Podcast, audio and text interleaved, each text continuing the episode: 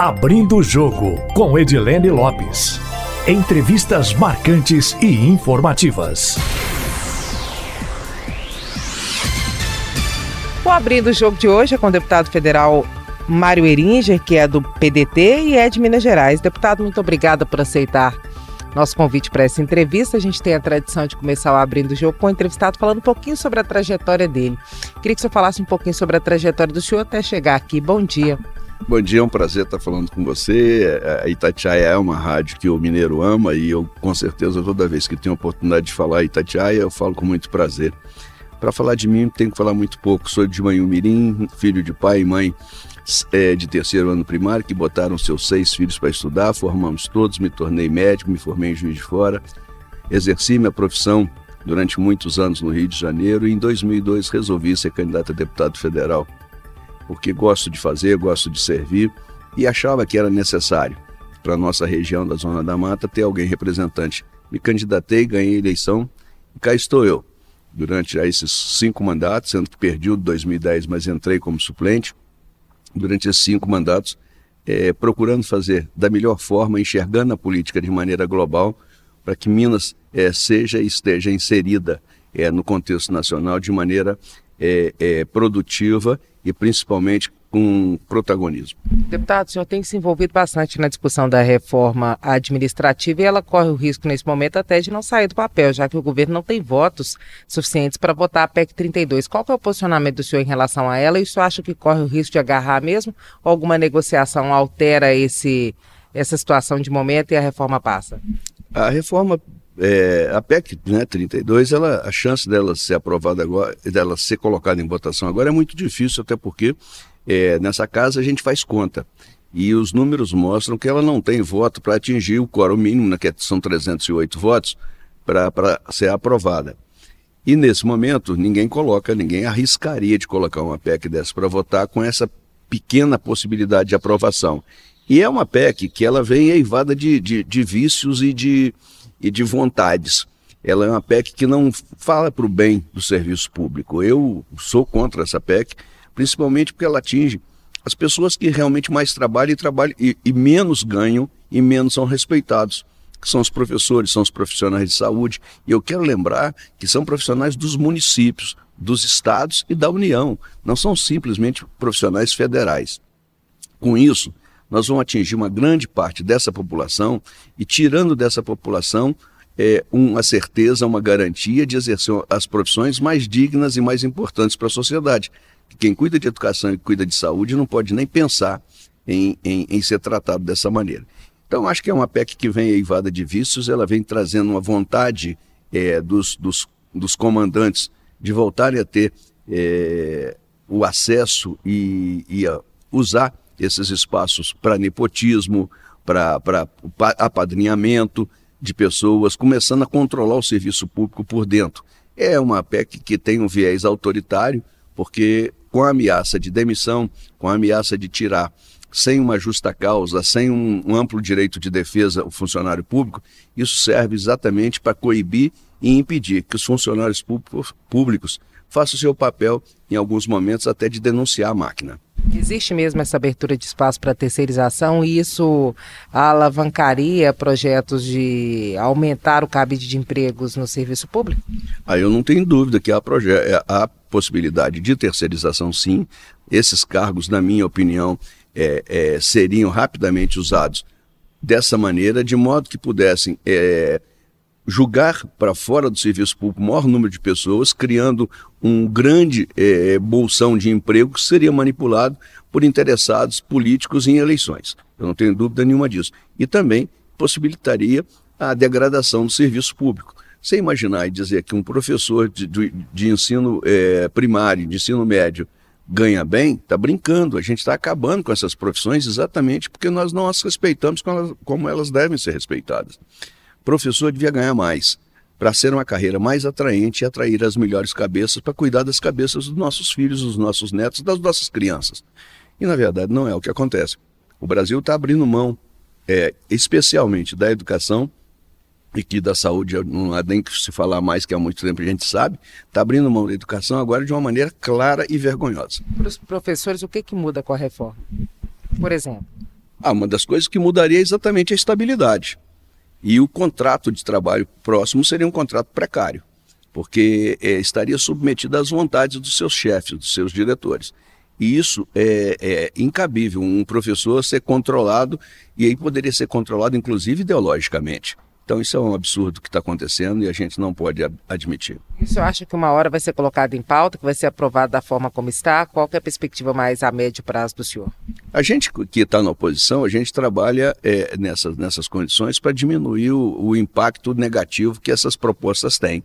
Então a gente não parou de conversar, não parou de discutir. Hoje eu já digo que as versões já melhoraram alguma coisa aqui, outra ali, e a gente vai continuar fazendo. Mesmo que a gente vote contra lá na frente, o que a gente tem que fazer hoje, como pessoas que combatem esse tipo de proposta, é trabalhar para diminuir o tamanho do risco, o tamanho do impacto que ela vai ter sobre a vida das pessoas. E é esse o nosso trabalho. Uma hora, quem sabe, ela volte. Pode ser que volte, desde que a gente saiba, eles saibam que eles têm voto suficiente para nos derrotar. Deputado, outro projeto que chamou bastante atenção, embora o debate tenha durado muito pouco, foi o que altera a base de cálculo do ICMS para o combustível, que acabou sendo aprovado na última semana do feriado, na ressaca dos dias de folga. Como é que o senhor acha que isso vai impactar os estados? O senhor acha que é de fato uma boa proposta ou não resolve o problema? Não, de cara eu te digo que não resolve. Você pode ficar tranquila que o ICM ele nunca subiu. O que subia era o preço da gasolina, o preço do combustível. A base de cálculo para fazer o crescimento e o aumento não é o real, não é o custo operacional da exploração, do refino, do petróleo no Brasil. A Petrobras está botando preço no petróleo a partir da variação do barril no exterior, do dólar. ICMS não tem nada a ver com isso. Posso te garantir que em 15 a 20 dias, que o dólar der uma mexida, nós vamos ter novo aumento do preço da gasolina. O que vai acontecer agora, na verdade, é fazer uma grande debacle na arrecadação dos estados com o ICMS, e isso vai impactar também nos municípios de outra maneira. O serviço público prestado vai entrar em caos. Não um caos total, claro que não é tanto dinheiro assim, mas é muito dinheiro. Mas, de qualquer maneira, quando você puxa um cobertor curto, o pé aparece. Então é mais ou menos isso. Nós temos um cobertor curto. A gente para de arrecadar a pretexto de reduzir o valor do combustível, e à medida que você parou de arrecadar, alguma coisa você vai deixar de pagar. E é assim que nós vamos caminhar. Então essa PEC, essa proposta não resolve o problema, não vai resolver, e em curtíssimo espaço de tempo nós assistiremos a Petrobras anunciando novo aumento dos combustíveis. Você acha que esse aumento vai chegar, como chega hoje, bater forte no bolso do consumidor ou não? Vai chegar menos, já que são 12 meses mantendo a cobrança com a mesma base de cálculo? Não, tranquilo que vai chegar, de uma maneira mais escalonada, mas isso não vai durar, não tem como durar. Não é a solução. A solução para o problema é mudar a base de cálculo para os preços dos combustíveis no Brasil. É inadmissível que nós tenhamos uma produção de petróleo de independência. Apesar de termos a produção, a gente consegue parar o nosso refino. Nós temos as nossas refinarias paradas em 30%, 40% da sua produção para a gente comprar gasolina refinada, petróleo refinado de fora, que é um absurdo. Nós podíamos estar refinando tudo aqui, dando emprego aqui no nosso país, mas nós temos essas maluquices que só os loucos compreendem, porque eu não compreendo. E nós temos a condição de estarmos totalmente isentos e preocupados com o preço do petróleo internacional, e nesse momento a gente fica assistindo esse tipo de discurso. Se nós colocássemos o Brasil para trabalhar, principalmente nessa área de petróleo, nós reduziríamos o número de desemprego que nós temos no nosso país. E não precisaria pautar o preço do barril no preço do petróleo internacional? De maneira alguma. O nosso petróleo, para ser vendido, sim, para o exterior. Quando vendido para o exterior, ele naturalmente tem que seguir as regras internacionais. Mas vender para o consumo interno, por preço de dólar, eu não como dólar. Sabe, eu não vivo em dólar. Eu vivo em real. E o real, com a desvalorização que está a 5 e tanto por dólar, não é possível que a gente consiga viver com o nosso preço das nossas coisas com essa distância toda de uma moeda para outra. Deputado, na semana passada, o Ciro Gomes, que é um presidenciável, disse em entrevista ao Estadão que o ex-presidente Lula conspirou para o impeachment da ex-presidente Dilma Rousseff. O senhor concorda com essa fala? E onde que fica o Ciro Gomes nesse cenário tão polarizado, com Bolsonaro de um lado, Lula do outro? Ele está nesse campo da terceira via? Bem, eu, na verdade, não assisti a entrevista do Ciro, mas tomei conhecimento dela, né? Não posso ser testemunha dessa conspiração, né? Não vi, não assisti, não vivi. O Ciro, reiteradas vezes, tem mostrado para nós o quanto ele era íntimo das relações com Lula, com Dilma, com PT, inclusive demonstrou isso claramente dizendo que era golpe, que eu não concordo, inclusive, já disse com ele que não era golpe a retirada da Dilma. Ele foi o cara que brigou por isso, ofertou uma reação à possibilidade do Lula ser preso. Então, quer dizer, se colocou sempre numa posição muito parceira desses dois personagens, Lula e Dilma. E, de repente, ele faz uma afirmativa dessa, talvez é porque já não mais pudesse conter algum segredo.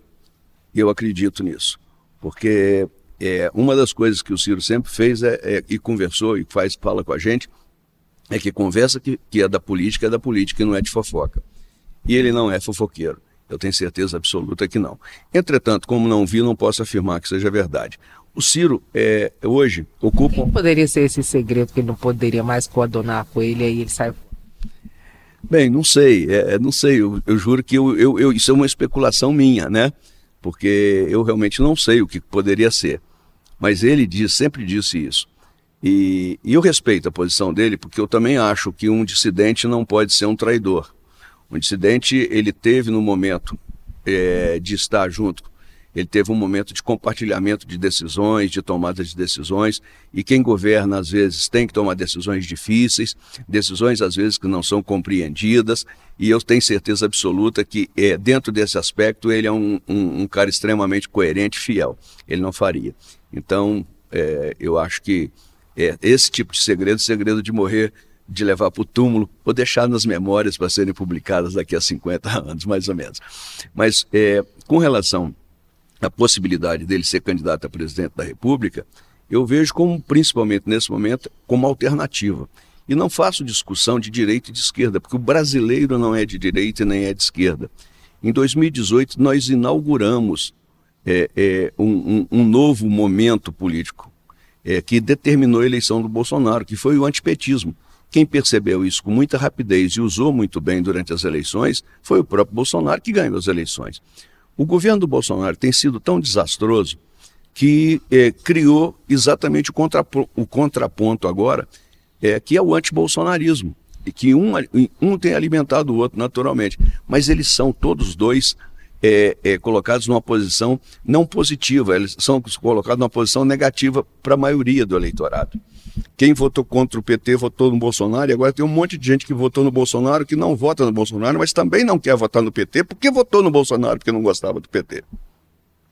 Então esse é o caldo de cultura que nós temos para trabalhar uma eleição, para buscar um espaço político que contemple a maioria da população, que não seja do anti, mas que seja do pró. E para ser do pró, precisa de encontrar um nome. Nós hoje a gente vê todo dia sendo apresentado nomes e mais nomes, mas a gente não vê um nome que decole. O único nome que se mantém, se segura até agora, é o nome do Ciro Gomes. E é por isso que eu advogo a disputa e a união do Ciro com o centro-direita, a centro-esquerda, isso para efeito político. Mas dos anti-PT e anti-bolsonarista que venham para esse centro para ser pró-alguém, pró-ativo, pró-Brasil, né? Então esse seria o melhor discurso hoje. Até agora não tem um nome que possa se contrapor ao nome do Ciro como terceira via. Então eu acho que o Ciro, que não gosta de ser chamado de terceira via, eu também acho que é besteira, assim, a gente estigmatizar com isso, mas o Ciro é o cara que tem condição de derrotar tanto Bolsonaro quanto Lula num segundo turno. O nosso objetivo é derrotar o Bolsonaro no primeiro turno para derrotar o Lula no segundo. Tem muita gente que fala, nossa, o Ciro poderia ser um excelente candidato, ele é muito inteligente, mas ele é estourado, é explosivo, é meio doido, será que daria um bom presidente? O que o senhor diz em relação a essa argumentação que é muito comum? Bem, quem não o conhece tem esse tipo de impressão. O Ciro é uma pessoa muito assertiva, ele fala muito sério, mas é uma pessoa dócil, inteligente, ouve pra caramba, por mais incrível que pareça, ele fica calado e ouve o tempo que precisa.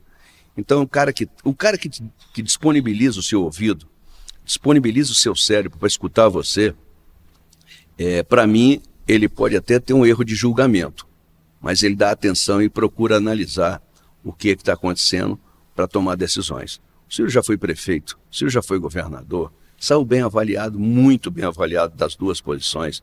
O Ciro tem experiência administrativa que poucos têm na política do Brasil. O Brasil ultimamente tem colocado salvadores da pátria. Lembra de uma novela antigamente, o tal de Sassá Mutema? Nós estamos elegendo Sassá Mutema, o salvador. Não existe salvador da pátria se não tiver competência, se não tiver um projeto para mudar o Brasil. Projeto que pode ser até discutido.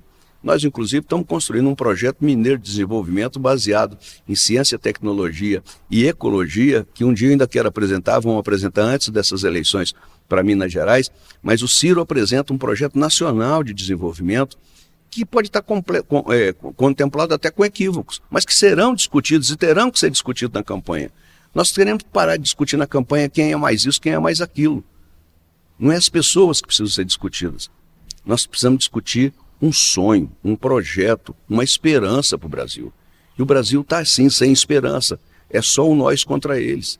Então esse discurso dividido está cansando, está tirando o ânimo das pessoas e está colocando as nossas pessoas. E hoje eu acabei de ver o número de favelas no Brasil em 10 anos dobrou. Eu venho defendendo a valorização dos pequenos e médios municípios, inclusive isso contempla esse projeto mineiro de desenvolvimento que eu vou apresentar. Vem destruindo as pequenas e médias cidades. Você sabe para onde é que essas pessoas vão? Para a periferia das grandes cidades. Quando você destrói as pequenas cidades, ou mata as esperanças na pequena cidade, elas vão para as grandes cidades. E na periferia das grandes cidades, ela forma os bolsões de miséria, porque não tem emprego para todo mundo, não tem escola para todos os filhos, não tem trabalho para as filhas. Então ali vira um caldo de cultura para aumentar tráfico de drogas, violência, prostituição e todas as mazelas que pode ter uma cidade grande. Então se você proteger as cidades pequenas, se você cuidar do bem-estar das pessoas nas cidades pequenas e médias, você está cuidando do bem-estar das cidades grandes também. Então isso é de uma maneira que a gente tem que começar a desenvolver e discutir. E isso faz parte de um projeto nacional de desenvolvimento e de um projeto mineiro de desenvolvimento. Minas, com 853 municípios, precisa dar atenção aos seus pequenos municípios, que são a maioria dos municípios, que com certeza vai tá dando proteção para Belo Horizonte, para Uberlândia, para Uberaba, para Juiz de Fora, para Governador Valadares, para Montes Claros, para Contagem, para Betim, que são as cidades grandes. Nós com certeza não migraremos, não teremos mais a migração de esperança que os mineiros do interior fazem para chegar na desesperança da periferia das grandes cidades. Essa busca de alternativa no cenário nacional, o senhor acha que o Ciro pode se juntar, o PDT pode se juntar ao PSL com o DEM, que agora é a União Brasil, o PSDB, ou o senhor acha que não? Esses são água e óleo e não se misturam? Bem, quando eles se uniram, inclusive eu fui à convenção como convidado para assistir e tal, eu vejo, o DEM tem tido uma conversa, o DEM vinha tendo uma conversa muito boa, muito interessante com o PDT. O crescimento deles virou um partido muito grande e ele nasceu muito grande e vai dar uma encolhida, porque um grande número de deputados vão fazer uma migração, mas continuarão grandes.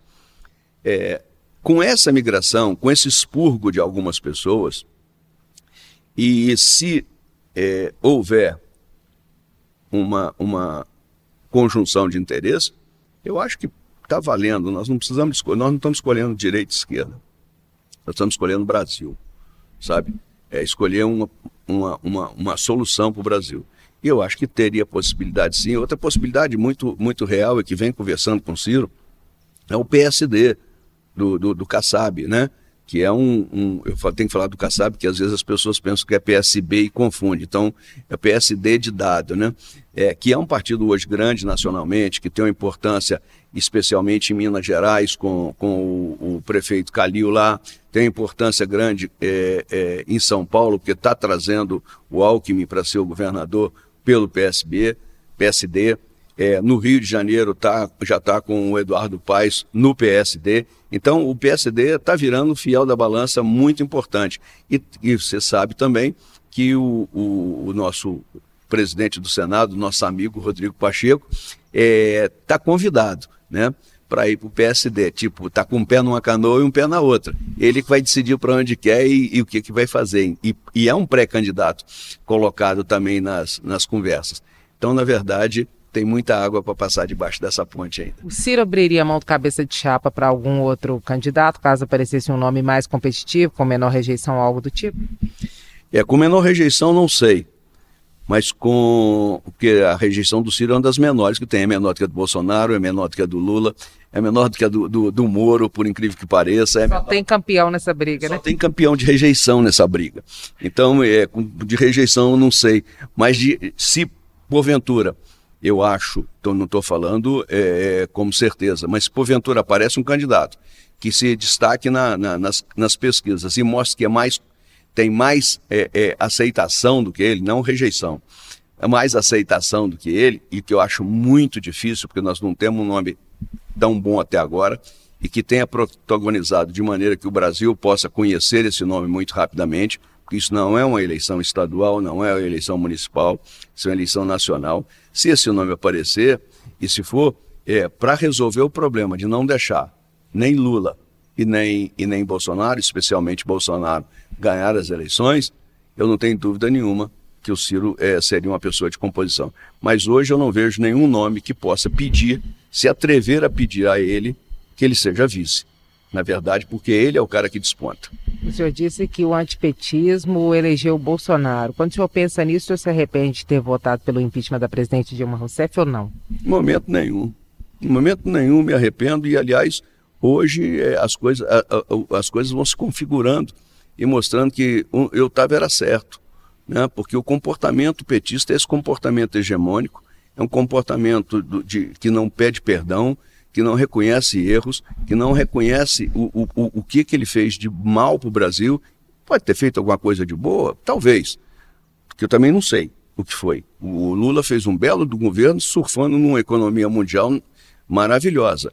E ele soube desempenhar e desempenhou muito bem e merece meus aplausos. Mas por compor e conter no governo dele uma grande estratégia, um grande projeto, não, isso ele não fez. Então, sabendo disso, eu acho que eu votei certo naquela época. Existe uma leitura de que uma terceira via ou um candidato que não fosse Lula ou Bolsonaro só pudesse despontar de fato no cenário nacional caso um desses dois saísse da disputa. O TSE considera a possibilidade de julgar processo ainda da eleição da chapa Bolsonaro e Mourão. O senhor acha que isso pode dar em alguma coisa, que algum desses candidatos pode sair do cenário por uma eventualidade, tanto Lula quanto Bolsonaro? Qualquer um deles pode sair do cenário por eventualidades, qualquer um deles, porque todos dois têm motivo para tal. Entretanto, eu acho que isso não vai acontecer por razões de tribunais e de julgamentos, eu acho que não será por aí. Eu acho que o Bolsonaro é muito vaidoso para tomar uma coça em público, e ele vai perder essa eleição muito feia. Eu acho que o Bolsonaro vai desistir, isso é a minha visão, eu acho que ele desiste antes da hora. Ele vai indicar um outro nome. E quando ele indicar um outro nome, acaba a polarização Lula e Bolsonaro. E o próprio Lula vai ter naturalmente que segurar a onda do antipetismo de novo. E aí pode ser que nasça um novo Brasil. Deputado, para terminar, que eu sei que o senhor está em cima da hora e vida de deputado é uma loucura. Como é que é a vida do senhor normalmente? O senhor mora em Belo Horizonte, o senhor mora em Brasília. Como é que é o Mário Heringer no dia a dia? O Mário Heringer, no dia a dia, ele passa 2 dias em Belo Horizonte, 2 dias no Rio de Janeiro e 3 dias em Brasília. 2 dias no Rio, explico, porque a minha vida profissional eu nunca deixei de fazer, eu continuo trabalhando, eu sou administrador hospitalar e trabalho lá. Felizmente agora tem meus filhos que cuidam mais para mim, eu estou com mais tempo para ficar mais na política, mais em Belo Horizonte, mais aqui em Brasília. Mas eu sou um corre-corre, né? Eu faço isso já tem quase 20 anos. Um final de semana rodando no interior de Minas, outro final de semana ficando em Belo Horizonte, outro final de semana viajando, outro final de semana ficando no Rio de Janeiro. E vou tocando a vida, e toda segunda noite eu venho para Brasília e fico até quinta-feira. Fico segunda noite, terça, quarta, quinta, no meio do dia eu vou embora para Belo Horizonte de novo. Esse é meu corre-corre. Deputado, muito obrigada pela entrevista. O senhor está liberado para o voo, viu? Desculpa o atraso. Beleza, obrigado. É um prazer estar falando contigo, e pode ter certeza que estou à disposição. Quando precisar, tem cafezinho para tomar. Obrigada, Débora. Um abraço. Nosso agradecimento também aos nossos ouvintes que acompanham o podcast Abrindo o Jogo. Quem quiser enviar sugestões, pode fazê-lo pelo e-mail edilenelopes@itatiaia.com.br ou também pelo meu Instagram, @repórter Edilene Lopes. Uma ótima semana para vocês. Abrindo o Jogo com Edilene Lopes.